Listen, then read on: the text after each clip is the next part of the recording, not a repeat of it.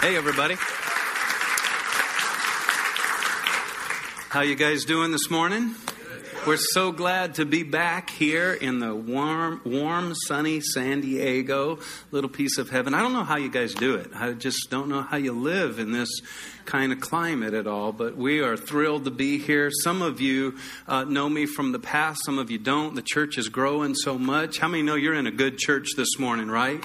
And uh, just growing. And uh, as the video said, we are privileged. Pastor Aaron and Amanda are great friends of ours, been friends for many years. What you might not know is that he serves on our overseeing board of the church that we planted. And, uh, and let me just take the moment to say thank you. What a lot of you might not know is this church has blessed us financially to be able to plant in Detroit. How many know Detroit is a city that needs Jesus, right? I mean, there's some, t- just watch the news. We're always on there. And, um, and uh, but this church has invested financially in us, and I want to thank the leadership team for believing in what we're doing there. Pastor Aaron has personally invested in us, and uh, isn't it good to know that you're a part of something bigger than what's going on just right here? That we're a part of what God is doing globally, and uh, also we are here this week because um, we we've been here all week, just enjoying your city. This is the first time that I've come with my wife, and she's with me this time. Patty, would you? Just say hi real quick? Hi, Patty. Somebody said to me earlier, You look happier than you did last time you were here. Well, that's because my wife's traveling with me. And we've been in the city all week, and uh, we've gone to the zoo and to SeaWorld. We've just looked like tourists, is what we've done. And uh, But we're here because we are celebrating our 25 year wedding anniversary. Uh, and uh, so um, just having a good time. Well, I want to dive right into today's message. I'm taking it from a series, it's a five part series that I just recently preached at home called The Contender contender. How many know we're all contending in the faith, right? And uh, this is not a sorority or a Boy Scout club. I mean, there's a battle going on, and we have to contend for the things and the destinies that God has for us. Now, I, I will say, if you want the most of this message, I'm just going to extract a few high points out of the series. If you want to, it's totally free. You can go to our webpage, which is New Generations, which is plural, newgenerationschurch.com and you can watch i think there's five parts in the series uh, but i'm just going to pull a few things out of that. And i want to speak to you about triumphing over temptation. How many of you ever are tempted right? All right. My goal is to get everybody to raise their hand for something before we leave here today. I like interaction, all right? I don't, I'm not a lecturer. I need a little interaction. That's why I brought toys and presents and all kind of things here today. But we get tempted, right? You know, last night around midnight, come on, ladies, that chocolate cake was calling you out. Men too, I know. All right. And, you know, we, we all get tempted. Even Jesus got tempted. And, and isn't it interesting that most of us have a familiar temptation? We, we have one thing that, ha, that, that has a tendency to cause us turmoil, that, that, that, that we stumble on. And so I want to talk about today how to triumph over that. So I'm going to take you, it's in your message notes. I'm going to take you to the book of James, chapter number one. And, uh, and, and again, if you want the most out of the message, I would just challenge you to read chapter number one. The first 12 verses of chapter number one uh, are about the tests and the trials that we face in life. And then starting in verse number 13 through the entirety of the chapter, it begins to talk to us about the temptations that we face in life. So I want to read with you just a little bit of that. And it says, Blessed is the man who remains steadfast under trial. Now, I don't know about you, but I already don't like that verse. Because if, if you're like me, I don't want to remain steadfast under the trial. I want to be delivered from the tri- trial altogether. Anybody else can relate to that? I just don't even want to go through it. Come on. I'm like every other American. I want the blessing without the battle. Can anybody relate to that, right? I, I, want the testimony without the test, right? But blessed is the man, blessed is the man who remains steadfast under trial. For when he has stood the test, he will receive the crown of life which God has promised to those who love him. Let no one say when he is tempted, this is very interesting because he's kind of changing gears here. He moves from being under a test or a trial into temptation. And he says, Now, let no one say when he is tempted, I am being tempted by God. For God cannot be tempted with evil, and he himself tempts no one. Now, some translation, this is important for you to know, some translations, and in the original Greek, it used the word temptation through the entirety of the chapter. And because the word temptation in the original has multiple meanings. How many know even we have words that have multiple meanings in them, right? Bad can mean bad. and bad can mean good, right? And if you have teenagers, sick can, we know what sick means, but now sick is cool, I guess. And so we have words that have multiple meanings. And the word temptation, in some translation, it doesn't say trial, it says temptation through the entirety. The first 12 verses are about a trial. Let me, let me say it this way to help give us a working definition. a, a, a trial is something that God orders in our life to better our faith. A temptation is something the enemy brings on to batter our faith. A trial or a test is to cause us to go up, where a temptation, its purpose is to cause us to give up. So, how many of you today would say, I'm ready to go up? I'm ready to go to the next level that God has for me in my life, the next level of blessing. So, out of that, what I want to do, I told you I'd just highlight some high points in this. I want to talk to you about the blessing of temptation, the battle of temptation, the bait, and the birth of temptation. So, let's look at it and let's go back um, into that and read one more time as we talk about the blessing of temptation. Let me talk to you. Uh, let's go to verse number two in that verse.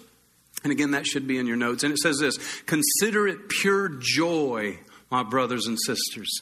Now, I, I, don't know what's the matter with James when he wrote this verse, but my first reaction to a test and a trial is not joy, right? Is anybody, some of you, I mean, you're probably a little spiritually farther along than I am, but my first response is not joy. So James has to remind us consider it joy, my brothers and sisters, whenever you face trials of many kinds. How many know trials come in all kind of different faces, all kind of different ages and stages, right? And then it goes into, um, I'll just skip ahead to verse number 12. It says, Blessed is the man who perseveres, which we already read. So, anyway, I thought of a lot of ways to describe this to you from a theological perspective and bring in all kind of supporting scripture.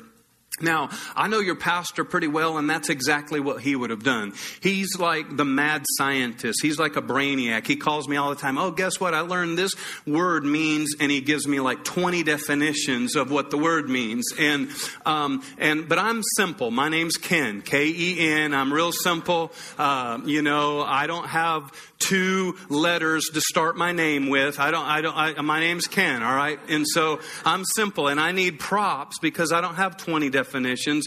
And even though I thought about all the theological ways to bring understanding, I just thought I would do it with some props. Everybody with me? You're going to feel like you're in children's church for a minute. Is that okay? All right. I, I said that in the earlier service, and one guy said, finally, yeah. All right. So, anyway, that's the kind of person I need to talk to. Well, I brought this gift today. And this gift, it's just symbolic, okay? It's just symbolic of the blessings of God. How many want the blessings of God, all right? Like I said, I'm going to try to get you to raise your hand before the day's over, all right? So the blessings of God or the favor of God. God, how many, we need to understand that God wants to bless us. He's not in heaven going, oh, I'm going to keep all the blessings from them. He wants to bless us. The Bible said it's His good will to bless His children, to cause us to prosper, to be the head and not the tail, the victor and not the victim, right? God wants to bless us. So this right here represents the blessings of God. It represents the favor of God. It represents the breakthrough that you might be looking for right now in your life. Perhaps you're up against it and you're battling that same thing that seems to pull pull you down every time and you're looking for a breakthrough and you just feel like, man, I just keep hitting my head on the ceiling and I'm just, man, am I ever going to get through this and get to the next level? Well, we know that God is a good steward, so He's not going to bless us with something externally that we're not big enough internally to handle. Okay? And a lot of times we'll see very successful, very highly successful men and women. They'll have some kind of failure in their life. And when we see that happen, we recognize that their external world became bigger than their internal world. But God's a good steward, and though He wants to bless you with abundance, He knows who we are on the inside. And so, in order to handle the external blessing that He has for us, He'll order up an internal test or trial. And the test or trial usually has some weight to it. How many know what I'm talking about? And there's usually some resistance involved. Now, uh, they, they still haven't corrected this problem, and, and I don't really know. I'm a, uh, Jason, I don't know if you know him, but I asked him for these props, and the first prop he bought was a, a five pound pink dumbbell. Now, you know, I might not be the manliest looking dude there ever is, but do I look like a five pound pink dumbbell? Don't you even say a word. I'll punch you in front of everybody right here. All right. So, so he got rid of the pink dumbbell and he brought, I don't know if he thinks I'm weak, but like he brought me, he brought me 15 pounds to represent the test we go through. Here's all I got to say. Small tests, small blessings. Bigger tests, bigger blessings. And some of you are in the test of your life because God is ready to bring you to a new level and a new promotion in your life. And what once was your ceiling is going to become the floor that you have to stand on. Here's the good news. If you're in a trial and a test right now, it means that God sees fit to bring a promotion in your life because where you're at is not where you have to stay. And what you have is not all that you can have in life. Isn't that good news, everybody? Come on now. And so so God orders a test in our life, and this dumbbell just represents that because I'm going to wrestle with this. I'm going to resist it. I'm going to, I'm going to work with it. It's going to tire me out. And if you've ever been in a test, like Jacob, he wrestled with God. If you've ever been in a trial, how many know those trials, they can wear you out. They can, they can t- take away your energy. They take away our peace. They take away our joy. We expend something in those trials, right? Now here's something I want you to notice. I could go to the gym and I can pick pick up dumbbells and I can work out with them every single day of the week. And here's what I've learned I've learned that the weight never changes, the dumbbell doesn't change. But as I resist it and as I work with it and as I exercise with it and as I do my repetition, I'm the one that changes. The weight never changes.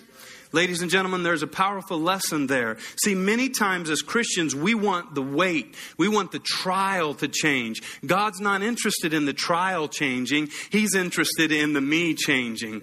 It's interesting as a pastor because people will come up to me and say, Hey, Ken, I just really want you to agree with me in prayer that I'll have that breakthrough. I'll get that blessing, that I'll have the favor of God on my life. So we join hands and we pray. And I'm telling you, the next Sunday they come back and they'll say something like, Man, I've been in the trial of my lifetime. The devil is on me. Well, we Christians like to blame everything on the devil anyway, you know? The devil's out hiding out back crying, saying, man, those Christians blame everything on me. And it really isn't the devil at all. The trial that they're wanting to be delivered from often is the very answer to the first prayer that we prayed. We want the blessing of God, so we sometimes have to go through the test that God provides in our lives. Right, everybody? And He's interested not in the trial changing, but in me changing. I'm convinced God is not interested in delivering me out of the trial. He's more interested in who I become in the midst of the trial. That's what God is interested in. My daughter, uh, we have two kids. My son, three weeks ago, just got married out in Seattle, and uh, they're still honeymooning. And, um, and my daughter, she's 20, she's our youngest, and she was moving from the fourth grade. My wife homeschooled her till she was in the fourth grade, and then she wanted to go to this private school. And there was a lot of qualifications to the private school, one of which she had to take a test to see if she qualified academically to be in the school. So we dropped her off at the school to take this test, and she took the test. We picked her up afterwards. She got in the car, and she was just very discouraged. Oh man, that was the hardest test ever. And she kind of was discouraged the rest of the day. The next morning, the school called us, and the school informed us that she had passed the test to get into their school. And as if that wasn't enough, they told her that they had made a mistake. She was supposed to be testing to go into the fifth grade, but they had accidentally given her the test to put her in the sixth grade. How many know she moved from being discouraged and depressed to being overjoyed, right? She started going around the house singing to her brother, I am smarter than you are, you know, that kind of thing, right? And so that's what James is saying. He says, consider it joy. Don't get down. Don't get discouraged when you're in that test because God has a promotion. I've come from Detroit to tell you some of you are on the brink of making your ceiling into your new platform. Where you're at is not where God intends you to stay. You're in a test. You're in a trial because God has a level of promotion for you. Do you receive that today? Amen. The second thing that we need to see is we need to talk then about the battle that we have, the battle of temptation. The Bible says further in the book of James, he says, but when tempted, everybody say that with me, when tempted. The reason I want you to say that, it doesn't say if tempted. Mm-hmm. It says when tempted. In other words, we're all going to be tempted. I get tempted, you get tempted, all God's children get tempted. Even Jesus got tempted when he was on the earth. And so James is saying, look, don't don't freak out, don't flip out when you're tempted. No one should say it's God doing it. God's not trying to cause you to fail. And by the way, the devil can't make you fail. How many know that leaves one person? Right? And so here's what I want to do. Again, I'm kind of a visual person, so I just want you to imagine, and this is how the best way I know how to explain this. I want you to imagine that here, I stand here on the platform, and I want you to imagine all around me is a circle of doors, all around me, just connected, door after door after door. And I want you to notice that on the outside, on your side of the door, there's no doorknobs. On my side, which is what I would call the inside, there are doorknobs. And those doors have different labels all around them. And each one of those labels represent a different temptation that I'm going to have to deal with in my life. Now, let me give you a working definition for the word word temptation. The word temptation is trying to fulfill a godly desire in an ungodly way. A temptation is when we try to fill a godly desire in an ungodly way. So, one of the natural godly desires that God gave a husband and a wife is for them to have intimacy together. That's a godly desire. But there are doorways in our life with labels on them that say things like lust and pornography and extramarital affair, adultery, all those kind of things. And those are the temptations to fulfill a godly desire in an ungodly way. God wants to to bless us with material blessings, and there are ways to do that in a godly way. But how many know there are plenty of opportunities to do that in an ungodly way, right? Through greed, materialism, and uh, uh, uh you know, lying, cheating, stealing, all kind of ways to get those godly desires in an ungodly way. Now, here's what I want you to notice: the enemy will knock on every one of those doors. And how many know that we live in a world where there's a lot of doors for sin? There's a lot of opportunities to sin. Am I right? Right? Not just in Detroit, but in San Diego too, right? There's a lot of opportunities to sin, everybody. And so the enemy will knock on those doors until he finds the door that, that probably has the least resistance to it. And we're all predisposed to having some weak doors in our life. And so what happens is he can't open the door, so he can't make you sin. Mm-hmm. God's desire is not to cause you to fail because He's put a test in our life, not a temptation in our life. The only doorknob is the nor- doorknob from the inside, and only you and I have the opportunity to open that door. And here's what happens when we open that door, we whether we open the door and do a cannonball right into sin. By the way, we don't fall into sin. I, I hear people all the time say, I just fell into sin. No, you don't.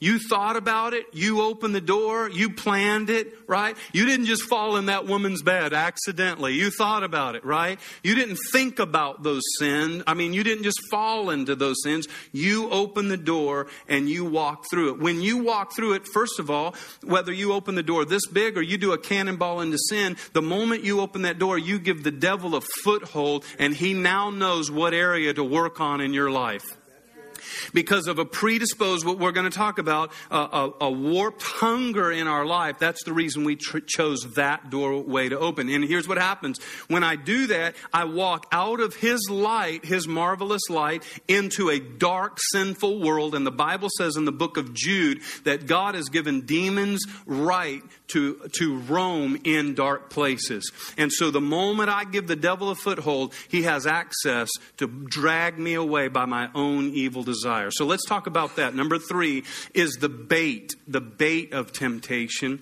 And let's look at this next verse. It's very intriguing to me. It says, But each person is tempted, so that again, everybody's tempted. Each person is tempted when they are dragged away by their own evil desire. Now, if you believe in underlining, if you have like an old fashioned Bible with pages, not an iPhone or a YouVersion or whatever, um, I, I want you to, even in your notes, circle your own evil desires. So, in other words, the enemy, what doorway worked for me might not work for another person. See, if you put a big bag of cocaine right here, right now, I wouldn't be waiting for the service to uh, get done so I can smuggle it out the back because that doesn't tempt me. That bag of cocaine, I've never done drugs, not interested in drugs, but there's somebody within the sound of my voice between last night and today that they're trying to overcome that temptation, and that's a temptation to them. Now, cocaine or drugs, that's not my temptation temptation. There's some other things you could put on this table that would be my temptation, but that's none of your business. I'm not going to tell you about those, all right? So, but we all have our temptations. And, and so when we talk about we are all pulled away by our own evil desires, watch this. We are created in the image of God. And we understand that God is a Trinity God the Father, God the Son, and God the Holy Spirit. Three parts make one. We're created the same way. We're created, first of all, our bodies. Okay? That's the first part of me. Then there's the soul part of me. The soul part is uh, the way we think, our personality types. That's our soul. It's our psyche. It's our appetites. It's our moods. I mean, know we all have different moods, right? And uh, so it's our moods. Don't be elbowing your spouse. Okay, so we have different moods and psyches and hungers, the way we think, the way we're wired. That's our soul, it's our mind. And then there is the spirit side of us, but we understand because of the sin of Adam and Eve that we're all born spiritually dead.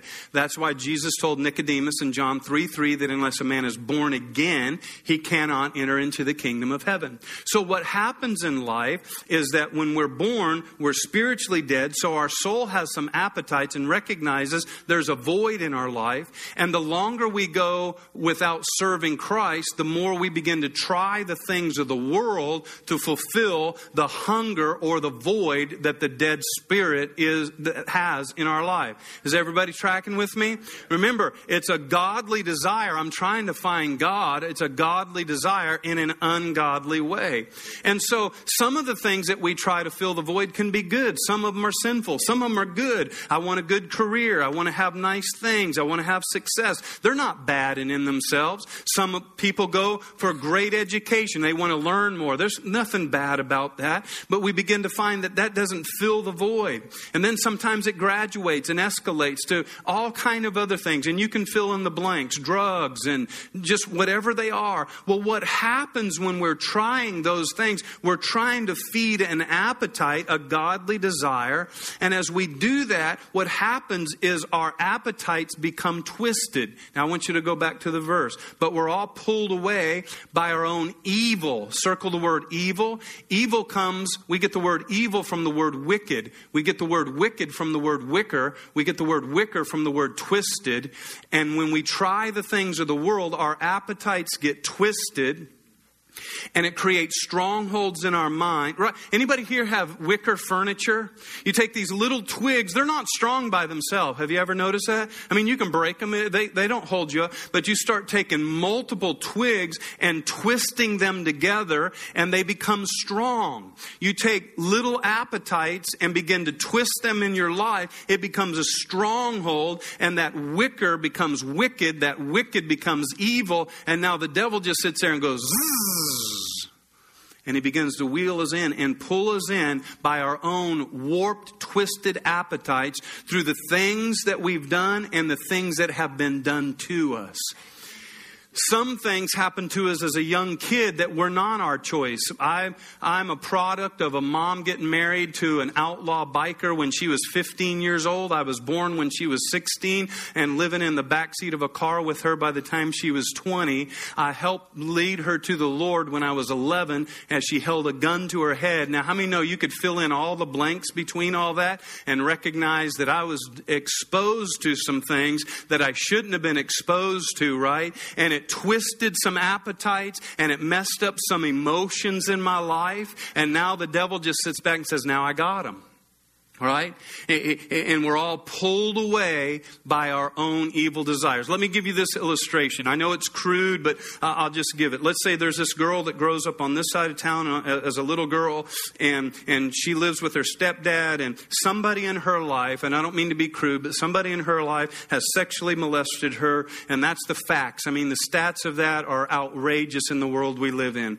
And what happens is it twists her emotions, it twists her appetites. And so what happens, it sends a message. She could respond a lot of different ways, but let's go down one path. All of a sudden, there's a message that says, My only value is my sexuality. So let's leave her here for a minute and let's go to the other side of town. And on the other side of town, there's a little boy growing up, and his mom and dad go through a bitter divorce, and he gets to spend the weekends with his dad, but his dad is bringing home a different lady every night, and he, his appetites and his godly desires are getting twisted and evil and wicker and strongholds are developing in his life, and he begins to learn that the only way to be a real man is to conquer women.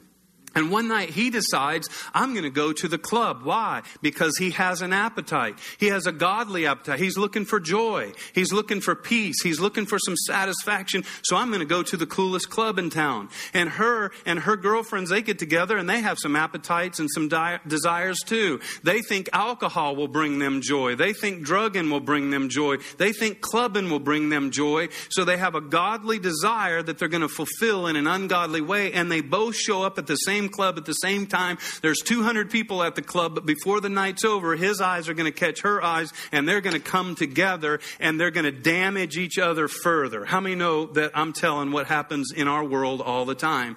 And we wrestle not against flesh and blood, but against principle. It's not about that guy and it's not about that girl. It is about a, a devil who is wheeling us in through our twisted appetites, through the accidents and the incidents of life and the things we've been disposed, uh, exposed to, and the twisted thinking and appetites and hungers that every single one of us have. Is everybody tracking with me so far? And how many know then the devil will use those people to further damage each other, and now he'll blame her and he'll, or she'll blame him and he'll blame her, but it's really a devil that's out to still kill and destroy our life, which brings me to point number four. Point number four is the birth of temptation. And the Bible says, then after desire has conceived, it gives birth to sin. And sin, when it is full grown, gives birth to death. Wow. See, here's what happens the desire keeps saying to the will, Will you? And, um, and here's what happens. Watch. Let's just say for a minute, you come to church, you get saved, you give your life to the Lord. Now your spirit man is alive. But how many know just because your spirit man is alive doesn't mean the appetites are all fixed? How many know Christianity is a journey and it's a process? You understand what I'm saying, right? And and, and so it's a process. And if you're trying to live Christianity just on your will, desire, wrong appetites are eventually going to overcome your strong will. Christianity is more than self discipline, and it's more than you doing better. See, that's what religion says. Religion says change from the outside in. God says, I want to change you from the inside out. And desire, which is warped, keeps saying to will, will you. Well, eventually the will's going to give out because I missed church that day and the pastor didn't call me and I missed my small group, so my will's a little weak, and so desire overcomes. And they give birth to something called sin. And Hebrews tells us that sin is pleasurable for a moment. And, and, and, and desire and will give birth to a baby. And, and you know what? That baby is named sin, and if I confront you about your sin, you'll protect your sin. You know why? Because it's your baby. And I've been a pastor for 26 years. I've gone to multiple hospitals and seen newborn babies. And every family says this to me Aren't they the prettiest baby you've ever seen? Huh? And I don't mean no disrespect. As a pastor, externally, I say yes. I, I just, oh, they are so cute. And they, isn't their color good? I, I don't know. I mean, what are they supposed to be? Green? I, I don't know.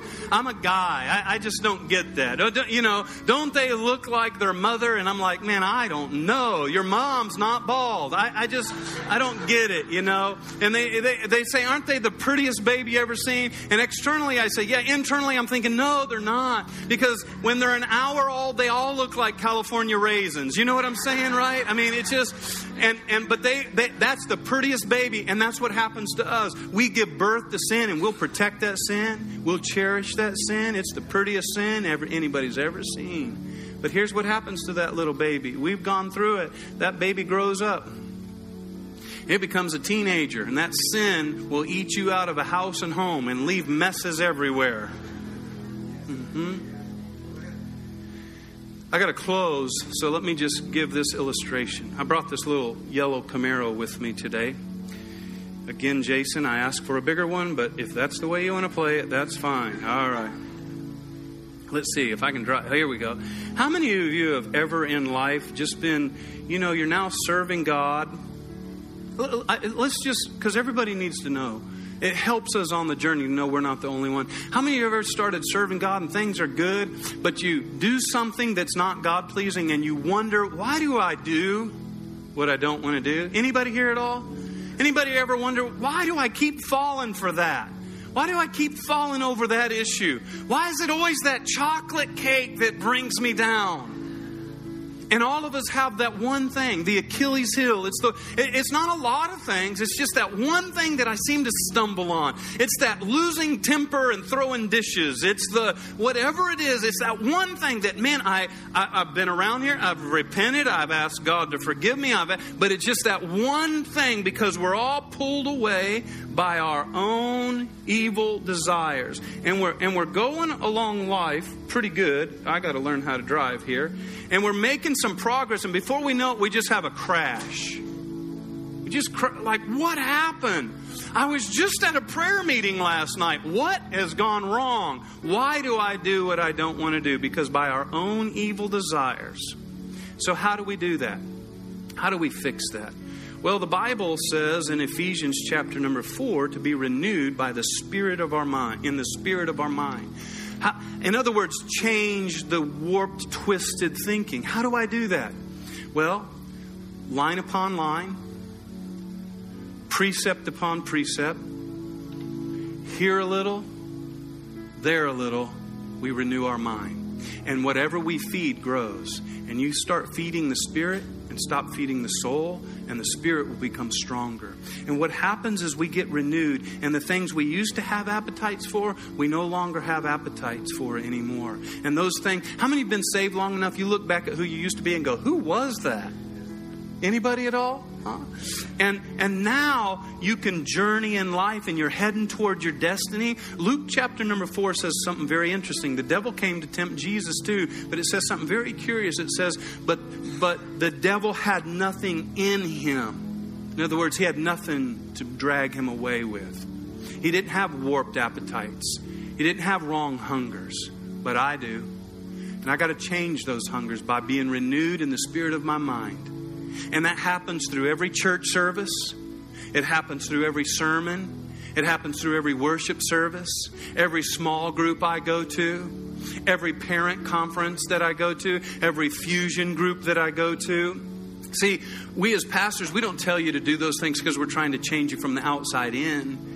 We're trying to tell you to come to those things so the Word of God gets in you and changes you from the inside out. Now the devil comes along to mess your destiny up, and guess what? He has no control, he has no authority. And that, ladies and gentlemen, is when you reach the destiny that God has for you and you triumph over the temptations. How many will receive that today? You got that? Amen? And remember this the enemy that you're fighting is not the enemy out there. The enemy is usually in uh, me. It's right here that I'm fighting. All those things that have happened in my life that have twisted my appetites in life. And as I'm renewed through church and through God, man, then I can reach the destiny and the devil no longer has anything in me. I hope you receive that today. I want to pray with you. I know it's Pastor Aaron's custom, as is mine. I want to pray with you before you leave. I want to pray about your relationship with Christ today. And then I want to pray God's blessing on your life. So, with nobody moving around, heads bowed, eyes closed all over this place, you say, Pastor Ken, I heard your message today. And the fact of the matter is, I'm not even on my way to God's destiny for my life because I'm not serving Him.